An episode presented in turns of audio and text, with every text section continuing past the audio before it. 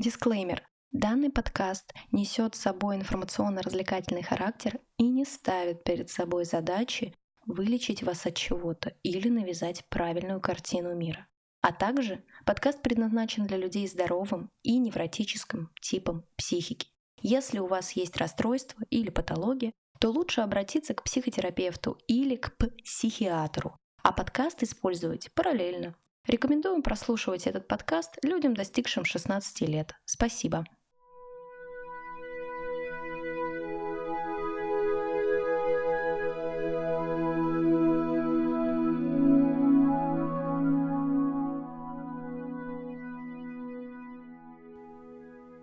Всем привет! Это подкаст «Выживут только невротики». Меня зовут Настя, а напротив меня София. Очень рада тебе. А мы тебе. Привет, друзья! Сегодня мы будем разговаривать о очень важной теме эго-состояния. Мы поговорили с вами про игры, поговорили с вами про роли, а теперь поговорим, а что же такое эго-состояние, да, то есть э, из чего мы можем транслировать наше поведение, из каких? Из каких? Есть родитель, есть ребенок, есть взрослый. Угу. Всего три. Да, всего их три. И есть несколько подразделений этих и родителей, и ребенка, то есть они бывают разные.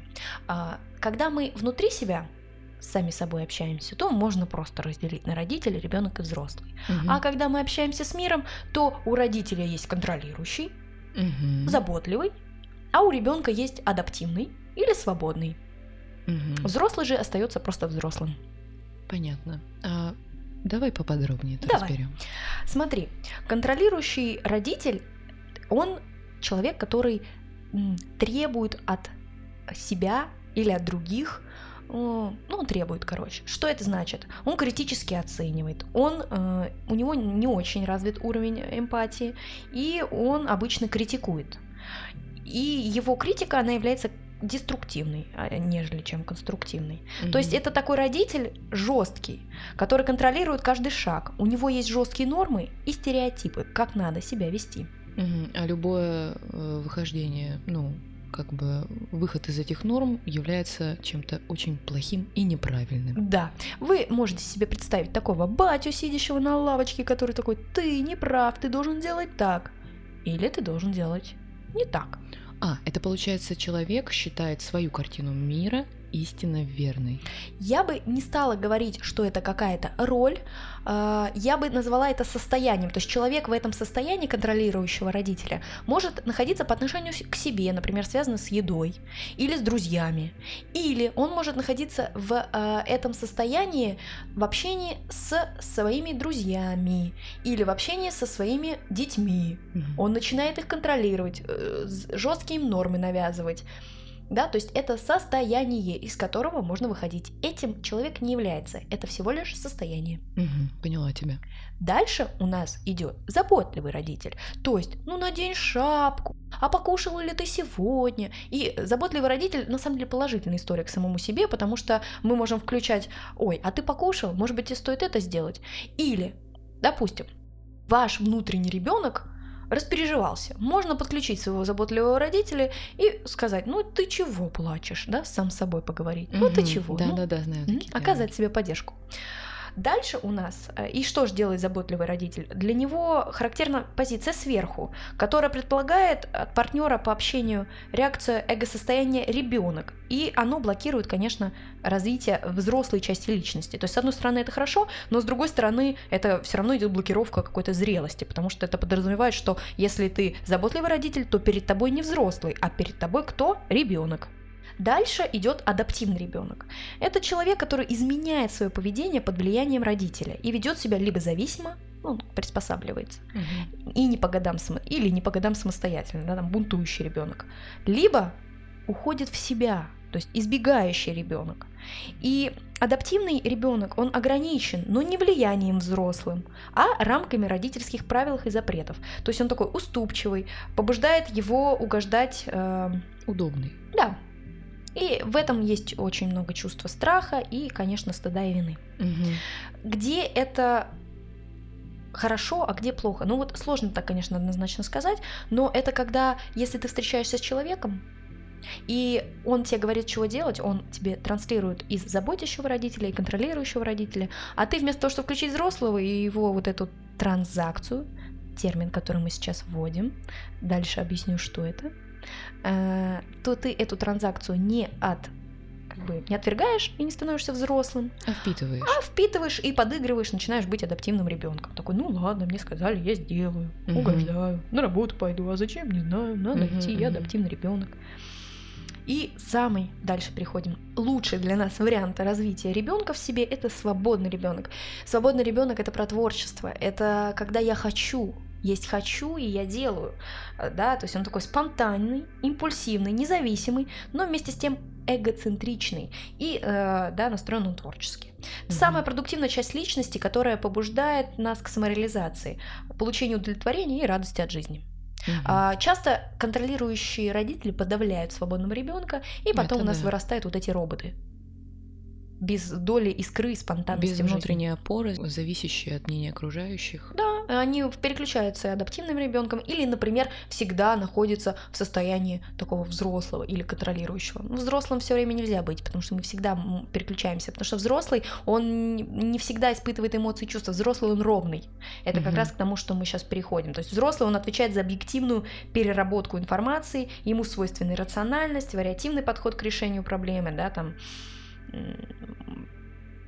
факты. Он способен четко осознавать свои цели, мотивы, интересы, а также учитывать потребности э, э, и цели, и мотивы, интересы другого человека.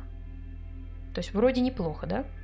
Но важно, чтобы это все между собой гармонично сочеталось. Сочеталось, да. И обычно на тренингах по э, транзакционному анализу э, Burn, игры, в которые играют люди, почитайте на досуге, Мгм. если будет интересно, это говорится о том, что контролирующий родитель это не самое лучшее, что может быть, и его лучше по минимуму в себе. И также и э, заботящий, ой, э, извиняюсь, э, адаптивного ребенка выключать. Это получается вот две, они, э, вот эти две личности, они Мгм. получаются такими э, деструктивными внутри. Да. И зачем мы вам это все рассказываем? Потому что иногда бывает так, что вот эти состояния мы принимаем за состояние взрослого. То есть мы думаем, мы взрослый, и у нас бывают такие вот трансляции самому себе или миру. Если вы находитесь в контролирующем родителе, то вы можете транслировать миру или самому себе. Все ужасно, меня обидят, на меня нападут, мусульмане террористы и так далее. Мгм. А, если это не так, если что. Да. М, Дальше, а, если контаментация, э, да, вот это как раз перепут, очень умное слово, которое а, как раз означает, когда человек может принимать свое эго-состояние ребенка за взрослого, то есть Ага. перепутать, да. Эм, И когда это ребенок, то он тогда может себе говорить: я не смогу похудеть, я хуже других, да.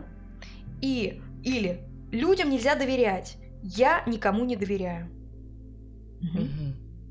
То есть людям нельзя доверять это родитель, Мгм. а я никому не доверяю это ребенок. Я никому не доверяю, мне страшно. Получается, ребенок да. на себя опирается, да? На свои Ну- чувства, что я никому не доверяю, я не умею это делать. А родитель, он как будто бы имеет уже какой-то опыт и говорит, что мир злобный. Да, родитель, он говорит, не делай этого, прекрати, ты должен, он грубкий, гру- грубый, резкий, сердитый, а, грозит таким пальчиком, вот. А ребенок такой адаптивный, он, хм, если надо, как скажете, ну если нужно, просящий, жалобный, кивает головой, разводит руками. Мгм. Мгм. Но это вот если возвращаясь к треугольнику Карпмана, это как-то Мгм. связано? Или эго-состояние это совершенно что-то иное? Эго-состояние — это очень философский вопрос, потому что с точки зрения психологии можно привязать это к такому слову, как транзакция, которое я говорила до, для, до этого. То есть транзакция — это социальное взаимодействие, Мгм. и игры — это тоже социальное взаимодействие. Мгм. Но с точки зрения теории Я не вижу связи. А с точки зрения практики везде можно ее найти. Ну какой нам сейчас смысл? Мгм. это делать. Наша задача просто понять, что когда вы общаетесь с людьми, они могут использовать над вами такие манипуляции и сами их не осознавать. То есть вам может начать что-то диктовать другой человек, потому что он находится в состоянии родителя контролирующего. Давай приведем Мгм. пример с магазином. Давай. Вот приходит сотрудник э, в магазин на работу. Работает он целый день и такой, надо продать как можно больше вещей. И вот идет какой-нибудь ложчок, и он такой, опа, нормально, сейчас разбогатеем. И с, с точки зрения мира он ему вещает из позиции взрослый, а тот, который покупатель, тоже. Но Значит, примеряет шубу покупатель и такой, ой, какая классная, нравится мне, своим ребенком свободным, хочет. Но приходит он и говорит, ну ты его не сможешь купить. Продавец говорит покупателю. Да, ну вам не хватит денег. Он, дорогой, вам это не по карману. М, Да? Что включается тогда? Какая роль включается внутренняя? Скрытая транзакция у покупателя. Ребенок, я куплю, у меня есть деньги. Но это если он не адаптивный. Ну, если он адаптивный, то он скажет, ну да, вы правы, Да, вы я правы, не смогу да-да-да-да-да. купить, хорошо. И э, фишка в том, что вам было бы полезно это начать замечать. И особенно в себе. По Да. отношению к самому же. Да нет, к самому же себе. Да. Потому что мы от себя не можем отстать. Мы к себе все время Ой, придираемся. точно. мы себя контролируем. Когда мы вырастаем, у нас уже есть испуг, потому что вроде мамы с папой нет, и мы переживаем за свою жизнь. А кто же, если меня будет контролить-то, если не мама с папой? А вот эти вот паттерны и поведение, то есть контролирующий ребенок, родитель, э, адаптивный ребенок, нам это все вживают наши родители с точки зрения их сценария. То Мгм. есть они нам в детстве нас привыкли контролировать вот так. Ну, например, мой папа мне говорил, когда я мыла посуду, Соня, тарелочку за собой, пожалуйста, тарелочку за собой, тарелочку за собой, тарелочку за собой. И вот у меня, когда гора посуды накапливается, эта тарелочка за собой у меня засела в голове. С одной стороны, хорошая привычка, но а, с другой стороны, вот вам пример, как контролирующий родитель с папиной стороны засел в- теперь уже в моего контролирующего родителя. То есть он уже к папе Он моему не сформировал относится. модель. Да. Мгм. А, понятно это? Да, это понятно. Это получается, Мгм. что модель поведения наших э, родителей, она укореняется внутри нас по отношению к самим себе. Да. Поэтому э, самое важное это потихоньку начать осознавать. После того, как вы начали за собой наблюдать, я хочу вам предложить одну из техник Мгм. по структурированию своему времени. Спросите, а к чему же сейчас? Вроде обсудили, родитель, ребенок. Потому что наше время иногда забито такими процессами, которые обычно транслируются как раз из этих разных состояний. Сейчас Мгм. объясню, что имею в виду. Вот, например, когда мы там, времяпрепровождение. Когда мы приходим на какую-то вечеринку, мы проводим время легко и просто. Мгм. Да? Мы просто проводим время. И мы проводим время из позиции родителя, например, да, или ребенка, эго-состояния. Или когда у нас есть деятельность какая-то, если мы это делаем с удовольствием, это свободный ребенок или взрослый. Если мы это делаем, ой, нам это надо, это адаптивный. Мгм. Если мы играем, то обычно играют контролирующие родители, да, воспитывающий родитель, а, да, ну и адаптивный, конечно, ребенок. Если у нас интимность, а близость, я говорю сейчас не про э, какую-то интимную близость в плане интима, а я говорю близость как близость Мгм. между людьми, Мгм. то там этих состояний нет. Ну, то есть это уже не имеет значения, из какого вы состояния, если вы правда проводите время в близости. Мгм. Поэтому я хочу вам предложить продиагностировать сейчас свою жизнь, чтобы понять, где вы проводите свое время, в каких состояниях и что вы делаете. Мгм. Для этого нам нужно будет нарисовать такую диаграмму и разделить ее на 6 частей, назвав ее ритуалом, времяпрепровождением, деятельностью, играми и интимностью. Мгм. В- и в уход. Угу. Уход – это когда человек уходит, но он может физически оставаться. При этом он не взаимодействует с другими, и он может находиться в любом абсолютно эго-состоянии. Это интровертность такая некая? Э, уход – это когда вы, вам нужно решить какую-то проблему, вы ее не решаете, а избегаете. Или идете в другую реальность. Угу. Это может быть что угодно. Аниме, сериалы, компьютерные игры, наркотики угу. и там алкоголь, вечеринки. Ваша задача понять ваш уход. То есть, если вы смотрите аниме, это не значит, что вы уходите от реальности. Ваша задача проанализировать свою жизнь и понять, где вы именно уходите. Угу. Что это у вас. Дальше времяпрепровождение. Сюда мы записываем, как мы проводим время, с кем, э, да, это еще раз эм, знакомый путь протекает, однако его содержание не так жестко запрограммировано по сравнению, например, с ритуалом. То есть ритуал это когда а, мы обычно говорим привет, например, да? Это какие-то вербальные Спасибо, жесты. привет, пожалуйста. Или вдруг, если мы э, привыкли по утрам себе делать кофе, это для нас ритуал, это ритуал да, да, то мы да, можем да. это выписать. А, Времяпрепровождение понятно, да? Угу. Деятельность. Деятельность – это в этом случае общение между членами группы направлено на достижение цели, а не просто на ее обсуждение. И здесь обычно доминирует эго-состояние взрослого, да, и объясняется с тем, что деятельность связана с достижением цели здесь и сейчас. В деятельности мы иногда поступаем в соответствии с имеющимися правилами. В этом случае как раз подключается адаптивный ребенок или позитивный родитель. Позитивный родитель. Ну, такой тоже есть. Ага. Ну, заботливый, можно. А, так. все, поняла. Мгм. Дальше игры.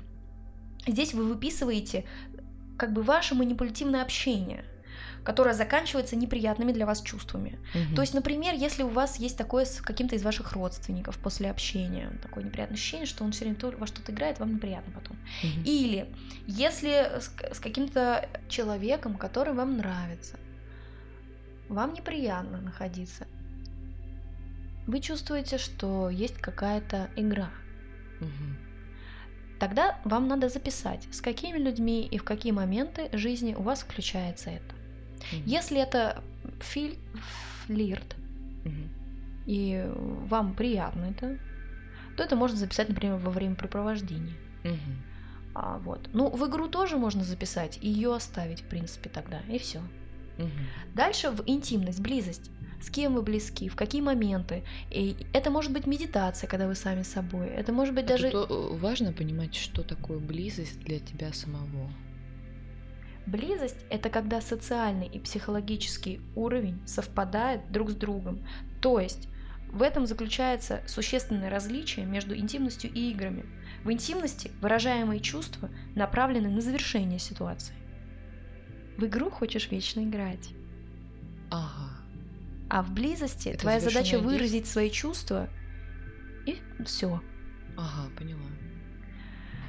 Близость может происходить и у вас наедине с самим собой, если вы, например, там, медитируете или э, когда вы записываете что-то в дневник и себя узнаете. Это тоже имеет место быть. Ваша задача выписать все, что вы делаете, и соотнести, как вам интуитивно кажется, куда это можно отнести. А дальше раз- распределить по процентам. Сколько процентов у вас уходит на ритуалы, сколько процентов у вас уходит на деятельность, сколько процентов у вас уходит на, на близость, на игры. И удалить деструктивные. Как почистить программу. То есть мы сейчас выписываем весь ваш сценарий жизни, ваши события и корректируем это, чтобы вам жилось легче и свободней. Вот, а как понять, что это деструктивно? Как бы тебе нужно просто действительно оценить, что для тебя полезно, а что приносит тебе негативные ощущения, чувства, и постараться это исправить, верно? Да. Или в чем вам нравится находиться, а чего вы давно уже не кайфуете и не видите пользы. Мгм. И э, просто понаблюдать чуть осознаннее. Мы здесь подключаем осознанность в жизнь, чтобы вы понимали, как это работает. Элементарно курение может быть уходом. Мгм. Элементарно времяпрепровождение может быть таким невротичным, когда вы что-то заедаете едой. Мгм. В деятельность может входить, а, там, например, вождение машины вы учитесь, или вы играете на инструменты. скриптах. Точно так же э, играние на каком-то из инструментов может относиться и, например, в времяпрепровождение или в ритуал. Вы там пришли с работы. Я, например, с котом обнимаюсь. Это уже ритуал. Но при этом вместе с тем это какая-то интимность. Угу, не поняла.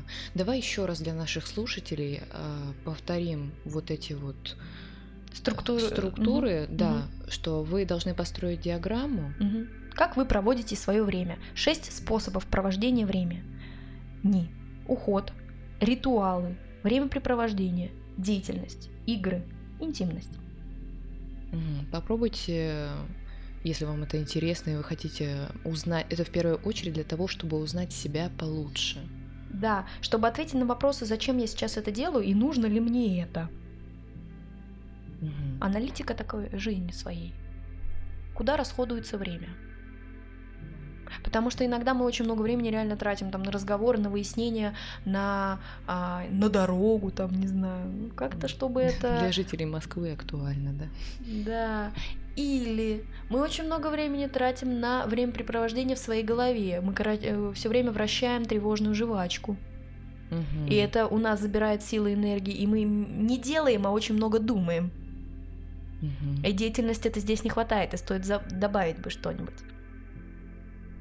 Я тебя поняла. Ну и можно отдельно выписать, чего здесь не хватает. Вот вы выписали то, что у вас уже есть, а что бы хотелось добавить. Вот деятельность, что давно хотите, чем хотели давно заняться так сказать, дополнить сферу, в которой вам кажется, чего-то не хватает. Да, если вы видите, что у вас явное проседание, например, в близости, вы не умеете выстраивать близкие отношения, да, но вам бы хотелось, то отличный повод здесь себе это зафиксировать и обратиться к специалисту. Потому что я даю вам техники, которые помогут сейчас проанализировать и помочь себе да, в каких-то таких на что стоит обратить внимание? Да, в каких-то таких, может быть, краткосрочных ситуациях. Если у вас это долгая, тянущаяся история, есть явные проблемы, и просто так их не решить анализом. То есть вы увидели, вы выявили свои проблемы, с этими проблемами прямо можно сразу и идти. Угу. Я тебя поняла. Угу. Спасибо тебе большое. Я думаю, для наших слушателей это будет очень полезная информация. Делитесь вашими вопросами, оставляйте ваши отзывы. Если вдруг вам что-то непонятно по данному упражнению, пишите в комментариях, задавайте вопросы. Все будем обсуждать, все будем объяснять. Всем спасибо. Это был подкаст «Выживут только невротики». До новых встреч! thank you